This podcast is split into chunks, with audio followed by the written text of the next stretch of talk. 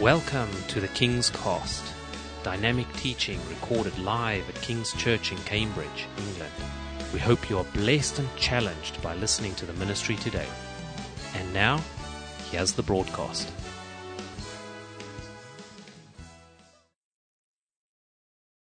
Father, we come before your throne this morning because you are awesome. You are wonderful. You are loving. You are gracious. You are majestic. You are our wonderful counselor, our awesome healer, our Lord of lords, King of kings. You are the Alpha and the Omega, the beginning and the end. And Father, this morning, as this word comes to our hearts, we pray that, Lord, you will anoint the word, anoint our ears to hear, and prepare the soil of our hearts to receive the seed of your word today. In Jesus' name. Amen.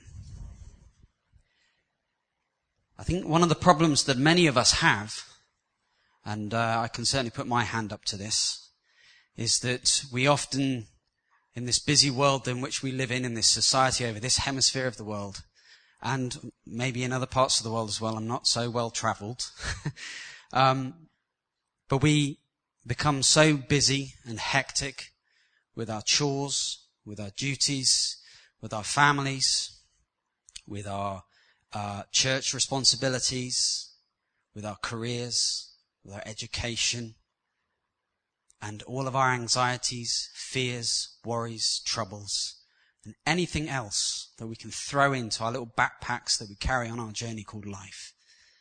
And we kind of fill up these, these rucksacks with all sorts of, all sorts of things that fill up the space in the rucksack and fill up the space in our time, time schedules that we have and fill up our days. And all of a sudden we find that rather than building our lives and our days and our times around God, we find that we're building God around our schedules. And we, t- we start to squeeze God into the gaps that we find. And, and when things, uh, we find that something else is cancelled or uh, we, we're able to push something back an hour or hour back a day, we find that we're able to squeeze a moment with God in. And this morning I really feel that the Holy Spirit is just prompting us and bringing us back to this place where He sort of says, hang on a minute. You need to readdress your priorities here. And you need to learn how to be quiet and be still. And you need to learn how to hear my sweet still voice so that you can be directed and know the will for your life. Many of us have that question from the very moment that we get saved. What is my purpose? What is the will for my uh, will of God for my life? What am I what am I to do? What's my mission? God says that we should go into all the world. That's good, but how is that relevant to me?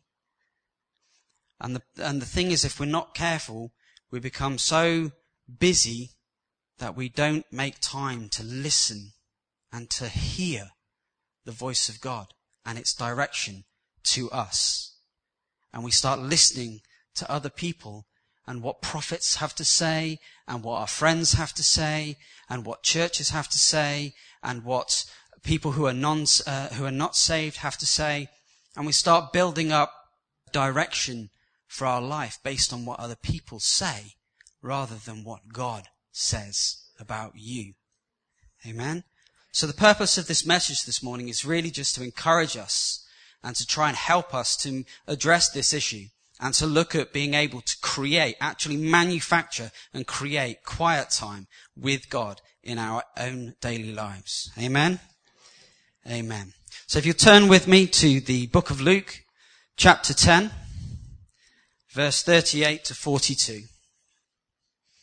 Now, this is a story, an account in the New Testament here, written by Luke, and it talks about Martha and Mary, two sisters. Amen? Are we ready? As Jesus and the disciples continued on their way to Jerusalem, they came to a certain village where a woman named Martha welcomed him into her home. Her sister, Mary, sat at the Lord's feet, listening to what he taught. But Martha was distracted by the, the dinner, by the big dinner she was preparing. She came to Jesus and she said, Lord, doesn't it seem unfair to you that my sister just sits here while I do all the work? Tell her to come and help me. But the Lord said to her, My dear Martha, you are worried and upset over all these details. There is only one thing worth being concerned about. Mary has discovered it, and it will not be taken away from her. Amen.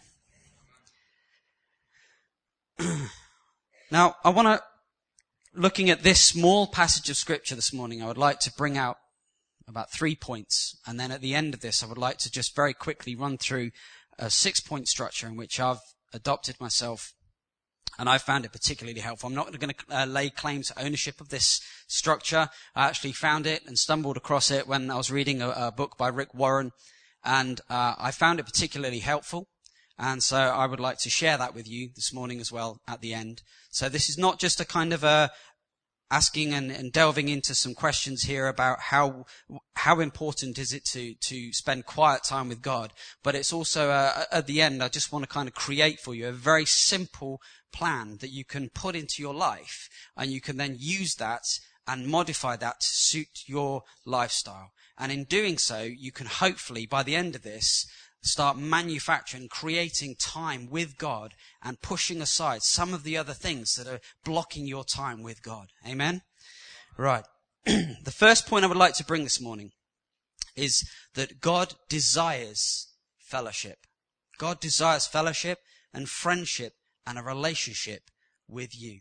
If we look at Luke chapter 10, 38, it's the opening scripture and it says, as Jesus and the disciples continued, sorry, yeah, as Jesus and the disciples continued on their way to Jerusalem, they came to a certain village where a woman named Martha welcomed him into her home. Now note this, it was Martha who invited Jesus into her home. At that point, Jesus was walking towards the village and he was looking to meet people. Why would you go to a village? You go to a village because there are people there, because you're going to encounter fellowship with other people. And Jesus was heading towards the village so that he would meet people. Now, obviously, reading through the scripture, we can identify that it is Martha and Mary that he was appointed to meet. Um, but when she saw Jesus from a distance, she recognized that it was Jesus she saw that it was Jesus and she sort of said, well, I know who you are. She flung open the doors of her home and she said, come on in. Come on in and make yourself at home. Come on in and sit down, put your feet up. I'll make you a cup of tea because that's a good old English thing to do. and so Jesus was welcomed into her home. And many of us sitting here this morning or listening online can profess to the fact that at one point or another in our life, we recognized who Jesus is. And from a distance, we saw him and we said, Jesus, come on in. We fling open the doors of our heart and we said, Jesus, come on into my heart. Make yourself at home. Make yourself at home. You're welcome here. And we welcome Jesus into our lives. When we look further back, even at the book of Genesis, just to highlight again the importance of fellowship to, to, to God, the importance of a relationship to God. When we look at Genesis 3, verses 8 to 9, we see here that it's talking about Adam and Eve in the Garden of Eden. and it says here, when the cool evening breezes were blowing, the man and his wife heard the Lord God walking about in the garden. So they hid from the Lord God amongst the trees. Now obviously at this particular time they had already sinned, but in their sinning they had suddenly discovered that they were, that they were naked. Because that was the way that they made, they were made. And they became ashamed of what they had done. And when God was coming down to walk in the cool of the day, they heard God walking. So that indicates a couple of things. First of all, that God was walking in the cool of the day, which means his presence was with them.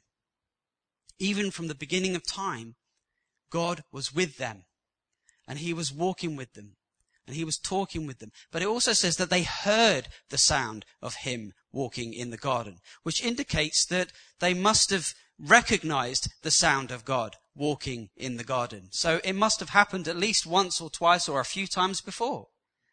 So it wasn't a sound that they were not familiar with.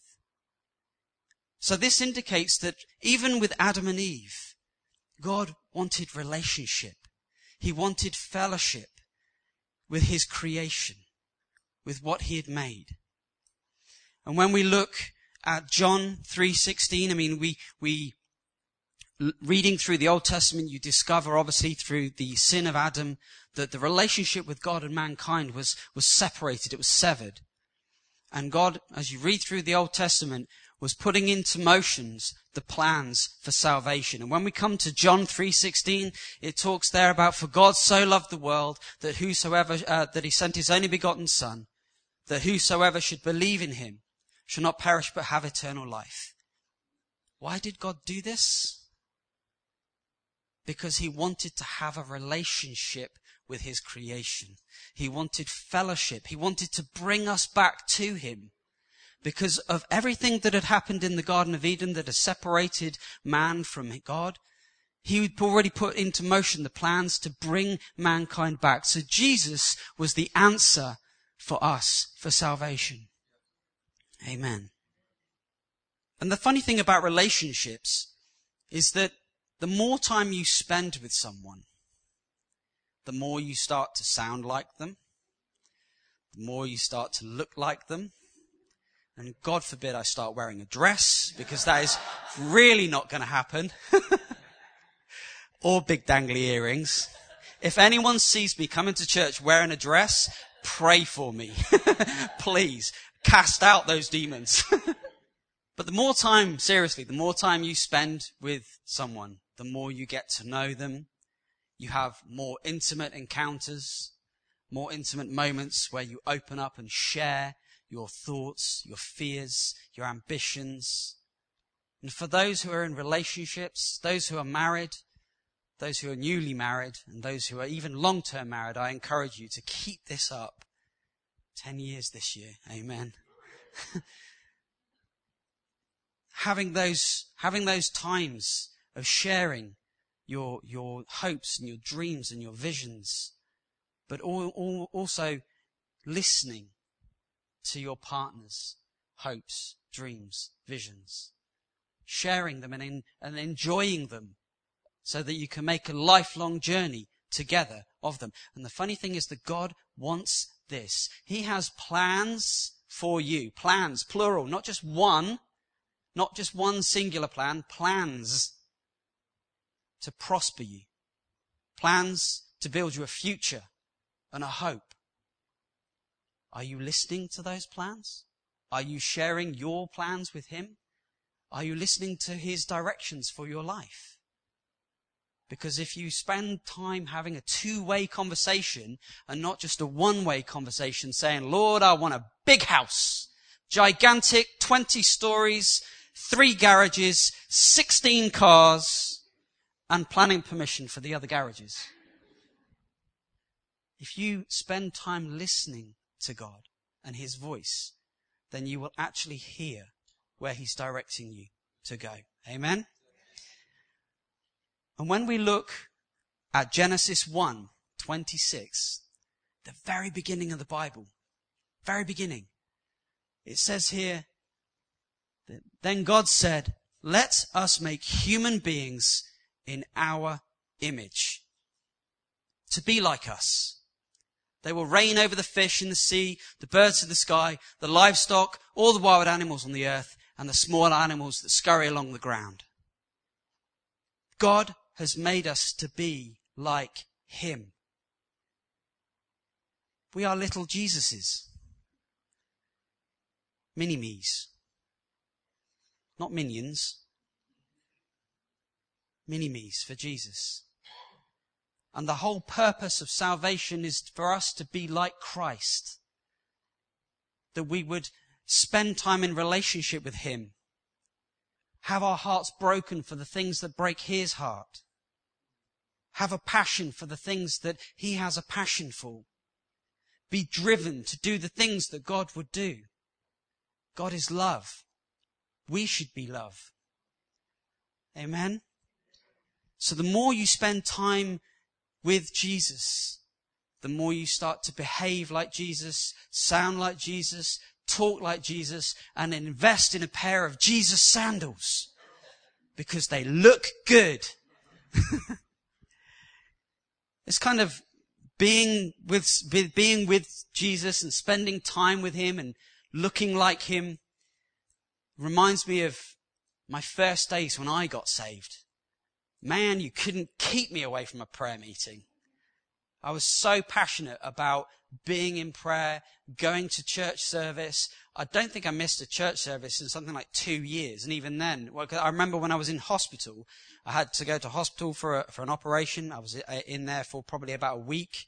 Uh, and the first thing I did, I came out with plaster all over my face. And don't worry, I wasn't having plastic surgery. I wasn't trying to make myself you just, you can't perfect on this. So, but I came out of hospital and, uh, and, and the first thing I did was I just went straight to church. I was sat there in the back row and I got picked out by the pastor and, and brought forward and prayed for and blessed. And I thought, no, everyone sees my face. But I was unashamed to be like Jesus in those, in those days. I was so passionate, so zealous, so full of fire. I got so many things biblically wrong. Theologically, I was all over the place. I was upside down. I was off to the left. I was off to the right. I was telling people, I'm going to cast out your demons. But it, the truth of the matter is my heart, I was so passionate about being in the presence of God. And I learned so much over that time. There were so many things going on that I, I, was, my eyes were open to just by simply being in his presence and, and hearing from him day after day after day. But then this leads me on to my second point. When we look back at Martha, Luke 10 verse 40, let's turn our attention back to the Bible. Luke 10 verse 40. It says here, but Martha was distracted by the big dinner. Now bear in mind, it was Martha who invited Jesus into her home. Yes? But Martha was distracted by the big dinner she was preparing. She came to Jesus and she said, Lord, doesn't it seem unfair to you that my sister just sits here while I do all the work? Tell her to come here and help me. Martha's attention had been drawn away from Jesus. And it had been fixed all of a sudden on all her duties, tasks, and responsibilities. And as important as it is to have tasks, responsibilities, and work to do, she became distracted and started to focus her attention on those things more than the fact that she had Jesus in her home. And we ourselves, when we invite Christ into our hearts and we say, we fling open those doors of our hearts and we say, Jesus, come on in, sort my life out, help me, cleanse me, purify me, but can you also do the dishes? We suddenly start becoming distracted with all the other things that we have in our lives. Things that we try to set aside, bad habits, lying, cheating, being deceitful, stealing, dishonoring our parents.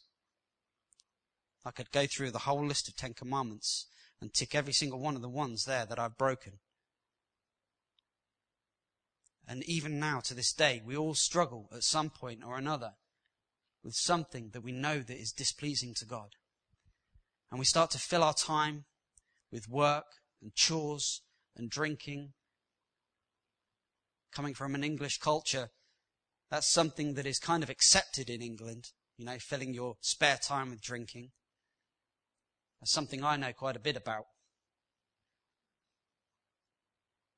But the funny thing is, when you come to Christ, these things shouldn't really occupy your time. And by spending more time with Jesus, we suddenly start to realize that there are things in our calendar that we can actually get rid of. There are things in our diary that we can cross off and sort of say, I don't need to be doing that on Monday. I don't need to be doing that ever again. There are people that we meet that we could probably start crossing off our friendship list. It always makes me laugh actually with Facebook. The number of times you get a little message through from someone saying, and it appears on your timeline and it says, congratulations. I have culled a load of people who I'm no longer friends with, but you're still on my list. But then you don't actually hear from them for 12 months. Sometimes maybe we need to address that, that very issue. Some of the friends and some of the people that we have in our lives are a distraction. And that they are drawing us away from God. When you feel that you should be spending time with God and spending time in His presence, making time to hear His word, to read the Bible, but then you have a friend of yours who calls you up and says, Hey mate, let's go out to the pub tonight. Let's go and hit it. Let's go large it. As they say.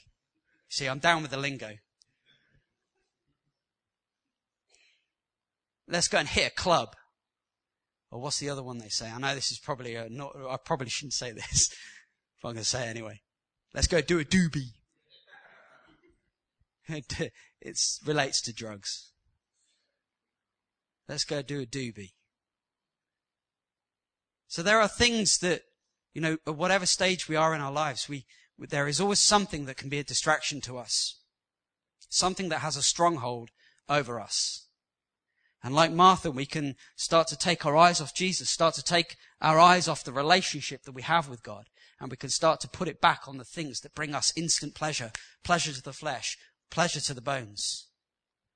And we forget where the source of our strength comes from, and we forget where the source of our joy comes from, and we forget where the source of all of our peace comes from. Because when God gives you joy and peace, it surpasses all understanding. You don't really know where it comes from. Even in the midst of troubled times or troubled, uh, or problems in families and problems in work, you find yourself at peace. What we start to do is we start to relegate God to the sidelines in our lives we start to sort of look at it and think, well, I did this, I did this, and I did that. We forget that God was with us through those times.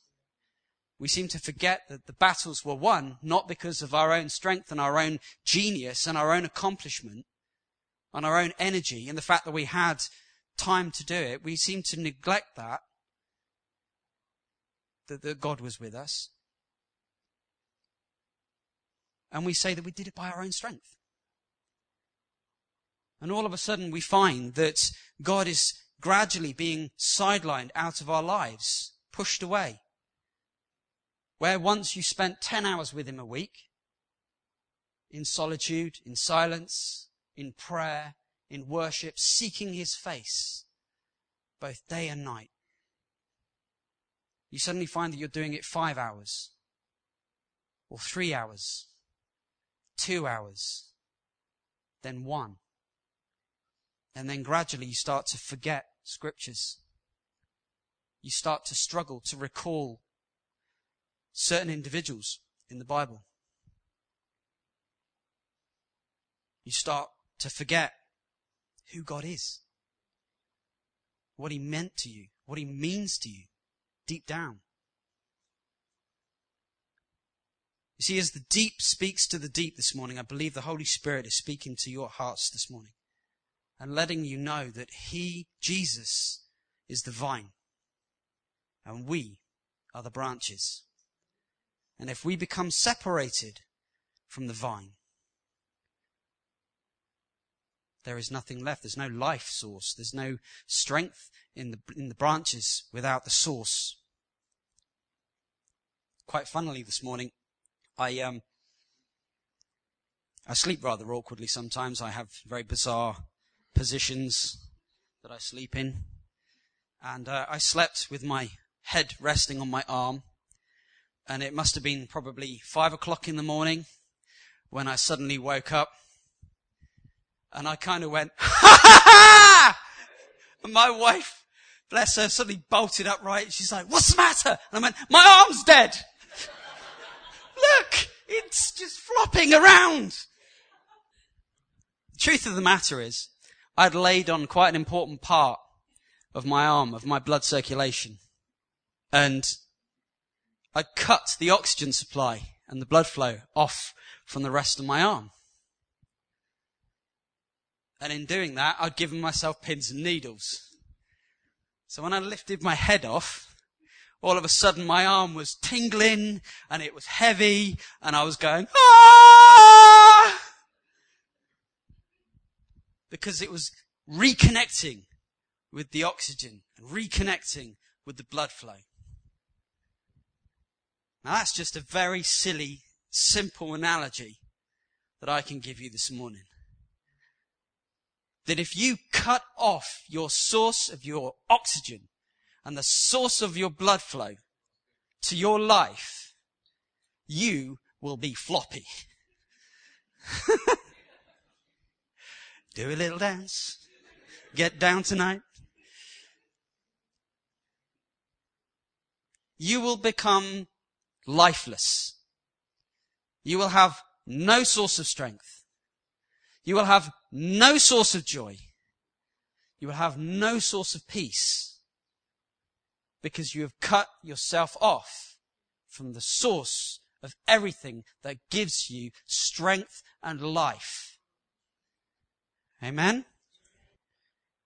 Here's another point that kind of comes under this second one. You can be in his presence, but you could be missing out on his presents. Ta-da! Presence, as in E-N-C-E, and presents, as in gifts. You can be in his presence, E-N-C-E, but you could be missing out on his presents, E-N-T-S.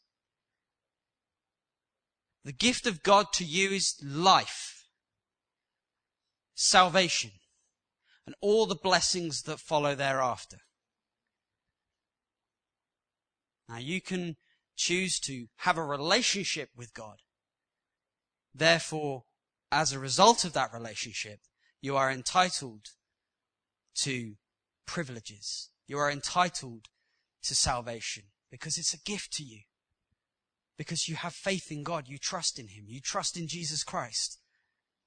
So it's a gift to you. Here you go. Have a gift. But then all the knowledge and all the wisdom and all the understanding and all the beautiful things that follow that help give your life definition and direction and meaning and success through troubled times, they are also gifts to you along the way. They are little nuggets of gold that God sort of says, well, here you go. You're spending more time with me. Let me give you a little bit of wisdom. Let me give you a little bit of understanding. Let me give you, give you a bit of knowledge. Let me give you some direction. And the word of God starts to become a compass to you. But Martha, bless her, she invited Jesus into her home. And then she became distracted. So she was in his presence, but she was missing out on the gift of his knowledge. The gift of the scripts, the scriptures being imparted into her home. And we can invite Jesus into our hearts. But if we don't spend time in relationship, in solitude, listening to his voice, in silence, and by the way, it's a long way in, but that's the title of my message today, The Sound of Silence. I hope you like it. Listening in silence. Because silence has a sound, and it is the sound of God's voice whispering in the wilderness, whispering in the quiet of this world, but in the noise of heaven. Amen? Funny thing is, as quiet as we can try and make this world, we will never be as loud as heaven is. Amen. One day you'll maybe understand that. I still trying to understand that myself. The third point I'd like to bring this morning, Luke again, chapter 10, verse 39 to 42. 39 to 42. This is the sort of back end of the scripture. It says here that Martha's sister Mary, her sister Mary, sat at the Lord's feet listening to what he taught. But Martha was distracted by the big dinner she was preparing. She came to Jesus and said, Lord, doesn't it seem unfair to you that my sister just sits here while I do all the work? Tell her to come here and help me. But the Lord said to her, My dear Martha, you are worried and upset over all these details. There is only one thing worth being concerned about. Mary has discovered it and it will not be taken away from her. This morning, we can be encouraged that in this story, in this record, Mary discovered what it was to sit. Sit. She wasn't standing. She wasn't dancing around. She wasn't rushing around with her sister. She wasn't out gardening. She wasn't washing the car.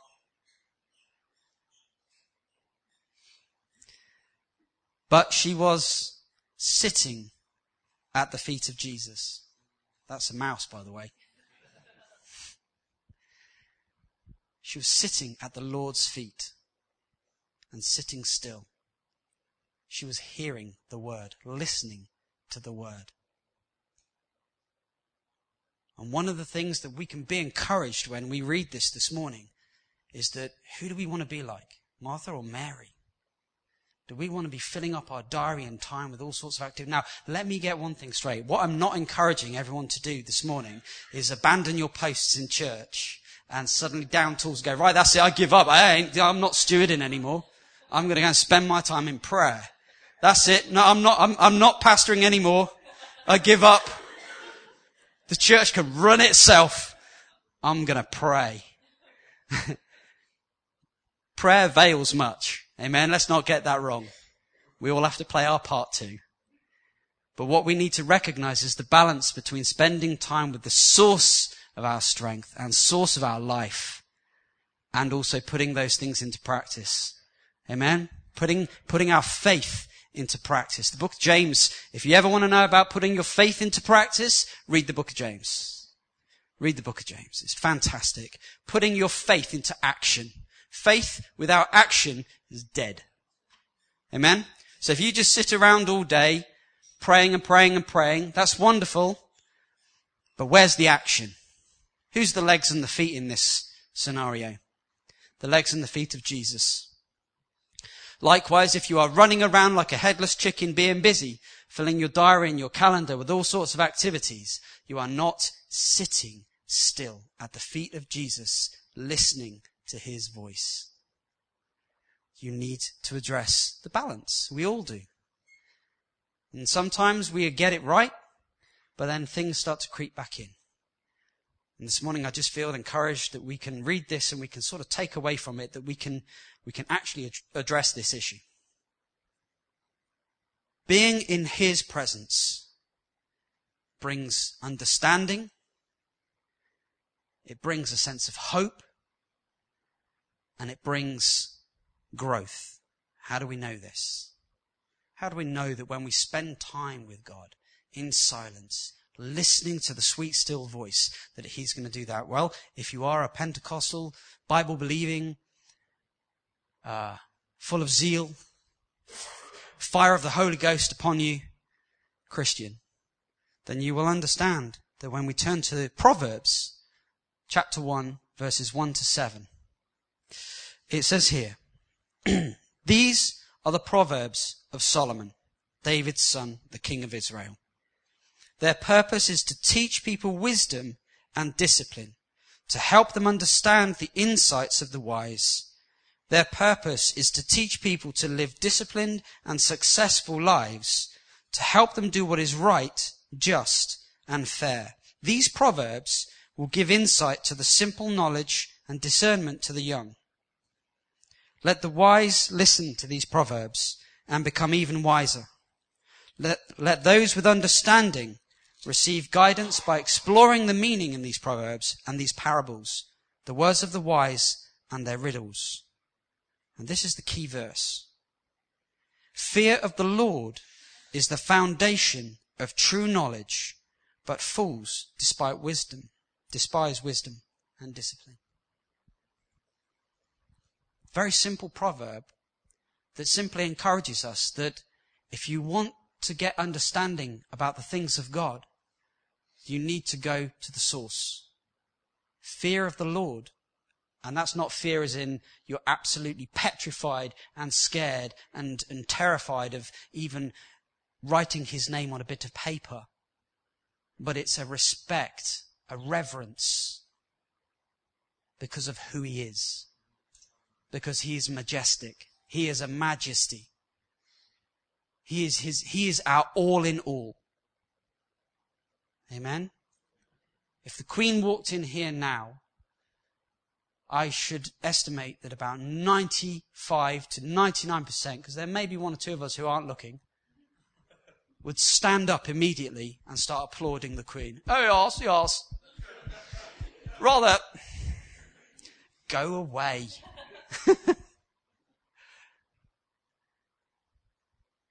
How much more so would we do that if the King of Kings comes into our midst? That we would have a reverence, a respect for the King of Kings. Amen?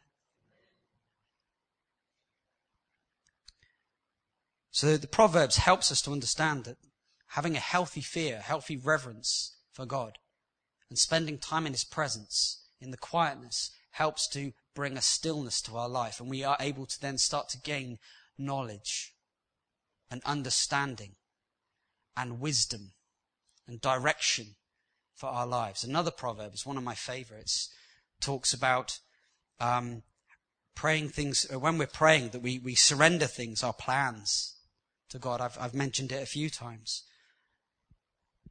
Surrendering our plans to God so that He will then be able to direct our path. But that means a two way conversation. For him to direct your path, it means that you've got to listen to his directions. Another one, Psalm 62, verses 5 to 7. Let all that I am wait quietly before God, for my hope is in him. So God gives you hope. And if you want to know about worship and hope and being still, I recommend you read through all the Psalms. So these are little nuggets of God's wisdom. They taste good. There you go. They taste good. Little nuggets from, from heaven, you know? If you read through the Psalms, you are, you are brought into a place of worship. And if you find it hard to pray or you don't know what to pray about because you've got so many things distracting your mind, read the Psalms. Pray them back to God. Pray them back to Him. Sing them. But if you can't sing, make sure your neighbors are out. Sing them back to Him. And you'll suddenly find that as you pray and sing the Psalms to Him, the words on the page become your own words. And you start flowing in the Spirit.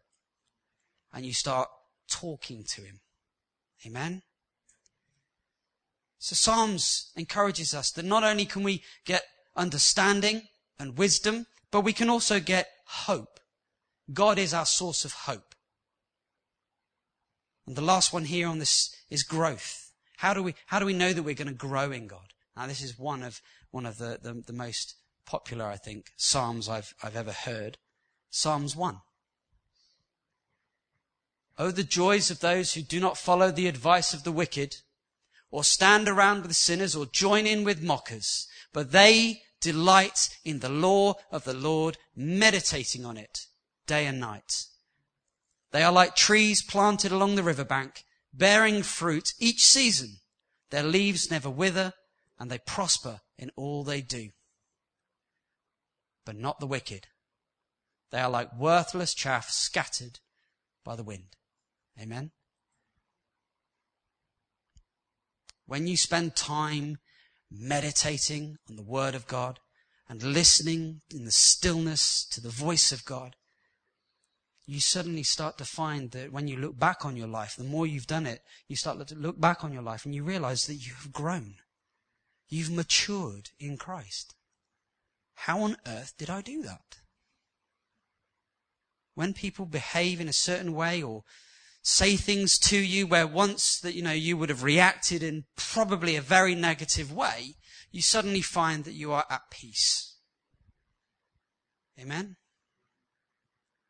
Had uh, something recently, I think it was about a week ago, uh, happened to me.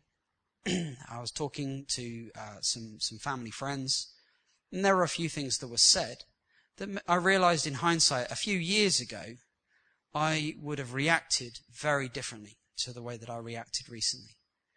My first reaction would have been to start arguing with them and shouting at them and probably trying to throw a few punches. Because that's how I used to be. But when God gets on the inside, He gives you, He changes you, transforms you. And there was some peace that I had, even in that situation. And I kind of walked away from it and I was thinking, wow, wow, they haven't changed. I've changed. But it took that encounter for me to realize how far I'd come in Christ. It was almost like God was saying, when you were with them before, That's exactly what you were like. And how despicable is that? But then when you kind of come back to where we are now, with your walk with me, now I'm not saying that I am holier than thou, don't get me wrong. but there are certain ways of behaving that's kind of acceptable and some that aren't. And we, there is a, there is a, almost like an understanding of, you know, when, when you, when you're in the world, you behave like that, you do things like that, you say things like that and you treat people that way. But then when you're in Christ, you don't do that. Because you see people as people and you love them for their faults and their mistakes. And you don't hold them to your standards. In fact, you love them even where they are at in their life. Amen? And so I found myself somewhat different to how I used to be. And it was like God was saying to me, This is how far you've come. There's a long way to go yet. There is a long way to go yet. But you've come this far. So that was a good indication. That the more time I spend with God, the more time we are, you know, in the quietness and the stillness of His presence, we suddenly start to become like God. He gives us a supernatural source of peace supernatural source of joy. Amen. Being still and meditating on God's word brings divine joy and direction. And we've got Psalms 119. You may want to note these because I'm probably going to, just for the sake of time, I'm going to move on to the next, the next bit. But we've got being still and meditating on God's word brings divine joy and direction. Psalm 119 verse 2 and Job 6 24. Now, Job obviously was, as we all know, was in a particular time of um, struggling with his faith with God uh, because he was being challenged and tempted. But the one thing that he did cry out with his friends encouraging, in, encouraging him and trying to interpret what was going on with him in his life because of the tragedies that had sort of surrounded him. He simply cried out, Teach me, and I will keep quiet Show me what I have done wrong. He simply cried out to God and said, I'll be still. I'll be quiet. Teach me. Show me where I've gone wrong and how I can be different. Amen? So this morning, what is the importance of creating quiet time with God? Well, the first thing it is it helps us to realize that God wants and desires and is passionate about having a relationship with you. Not just a momentary encounter where he breaks into your life because you invite him in and then that's it. That's where it stops. And the relationship is, um, it, you know, you're kind of living apart. But God wants you, wants to be in your life, in your home, in every circumstance, in every situation, in every moment of joy, in every tragedy story. He wants to be a part of your life. Amen. We need to be careful not to become distracted. We so easily can let other things come back into our lives and take up and occupy our time, our mind, our heart space, and all of a sudden we've got no room for God. So we just need to be aware of that. And thirdly, we should be encouraged to be still and to listen. The Bible encourages us to be still and to listen. Psalms 46, it's a verse there that says, Be still and know that I am God. It goes on to say some other things, but that one particular phrase, be still and know that I am God. His will be done. Amen?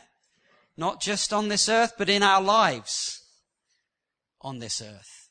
Amen? It's not just for other people. It's for each and every one of us sitting here this morning. It's for each and every person listening online. His will be done in your life, in my life as well. Amen. Now, we have some very quick six points if you just want to make a note of these. How can we, this, this is obviously the theory that I've brought to you, some ideas, uh, scriptures I've extracted this morning about the importance of being in his presence and being quiet. How do we do it practically? Well, the first one, if you, by the way, if you can't note these down, come and see me at the end and I'll give you these. It's not a problem. First one, shut up. Simple as that. Shut up. be quiet and be still before the Lord. Find ways to shut everything off, shut everything down, and shut everything out. And in doing so, you will suddenly find distractions start to fade away. And you are making time to be in His presence. Whereas you would be doing activities, clear your schedule. Clear your diary and say, right, that time is going to be for God. Plan it. Plan the time. Amen? Number two, start with a short prayer. And I say short because if you do have a small amount of time, don't sit there praying for three hours and going on and on and on, repeating yourself, yourself and repeating the same thing over and over again but keep it short and simply ask God to open up your mind, calm your mind, cleanse your mind, and prepare yourself to receive from Him. Amen?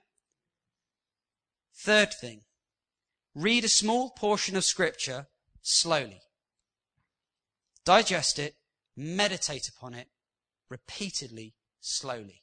By doing it slowly, by dealing with a small portion of Scripture, you're going to be dealing with something that you can chew over. Cows chew cud. Be a, be a whole load of cows from now on. Chew cud. Chew the cud of the word. Amen? Read a small portion of scripture and chew it over again and again and again. Get it into your spirit. Get it into your heart. Look at it from several different angles. And when you start to do that, you'll start to understand and God will be able to interpret that and bring that to you as a revelation into your life you will suddenly start to make sense, make sense of it. Fourth one, sit and listen in silence. Once you've read the scripture, start to sit and listen again in silence. Allow God now the opportunity to speak. And the more you train, to begin with, this might seem bizarre. And to begin with, it might just seem like you're preparing yourself to nod off and sleep. You know? Especially those with parents who realize that when you are able to steal a few minutes, the first thing your body does is that. But if you can train yourself to sit and listen in silence, you're allowing God the opportunity to speak into your life. And the more often you do this and the more time you allow God to, to speak into your life, you will suddenly start to hear the voice of God. You will start to feel an impression upon your heart you suddenly start having thoughts about, ah, oh, scripture, it means this. You'll have revelations. It's like the curtains being pulled back from what that, what you didn't understand before. And all of a sudden, you understand what it means. So if you allow God the opportunity to speak, you will hear. Number five, as God speaks to you through His Word, take care to write it down and record it. this is important. It's important for two reasons. Number one, because our memories, if you're anything like me, are terrible.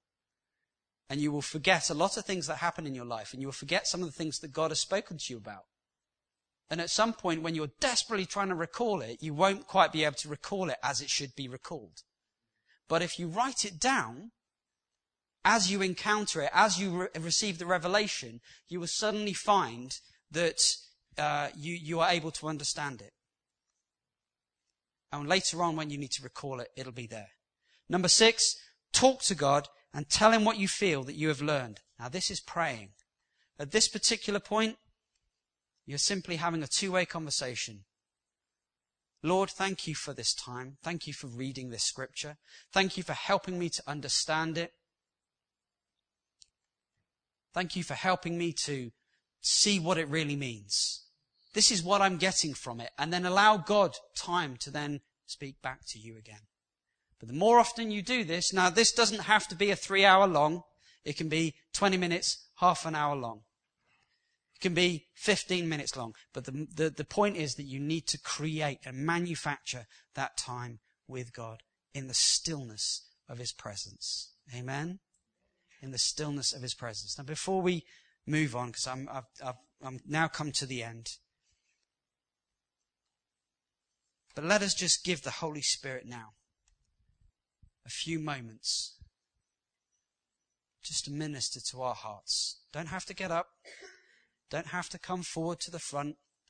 No one's going to lay hands on you, casting out demons. The demons of time possession. No, none of that. But I believe that the Holy Spirit wants to speak to you this morning and touch your heart in a way that helps you to understand the areas of your life that need to be addressed. The time frames that you've allowed in your life need to be addressed. So let us just have a few moments of reflection, of self-examination, and let us allow the Holy Spirit to speak to our hearts. In Jesus' name. Let's close our eyes. Father, we thank you, Lord, for your word. We thank you, Father, that you are a loving and kind Father who desires a relationship with us. That you are passionate for us. And as we sit here before your throne today, in the midst of your presence and in the midst of your glory, Holy Spirit, fall into our hearts. Relight the flame that was once within us. May we be rekindled back to you. And may the light of our relationship grow. Just as your word promises us, Father, that we will be treat like trees planted by the rivers of water, bringing forth our fruit in its season. You are our source of strength, our source of hope, our source of joy. And Father, there are so many things that have got in the way of our relationship with you. So many distractions. So many emotions. So many attitudes. So many bad habits. But Lord, as your word says, we come to you this morning and we'll lay them at the foot of your cross. Father, take them up today. Exchange them for your burden. Give us wisdom and understanding on how we are to direct our journey with you, our path with you. Help us to know how to create time with you, time alone. We want to have an intimate relationship. Your Holy Spirit came here to be our friend and our comforter.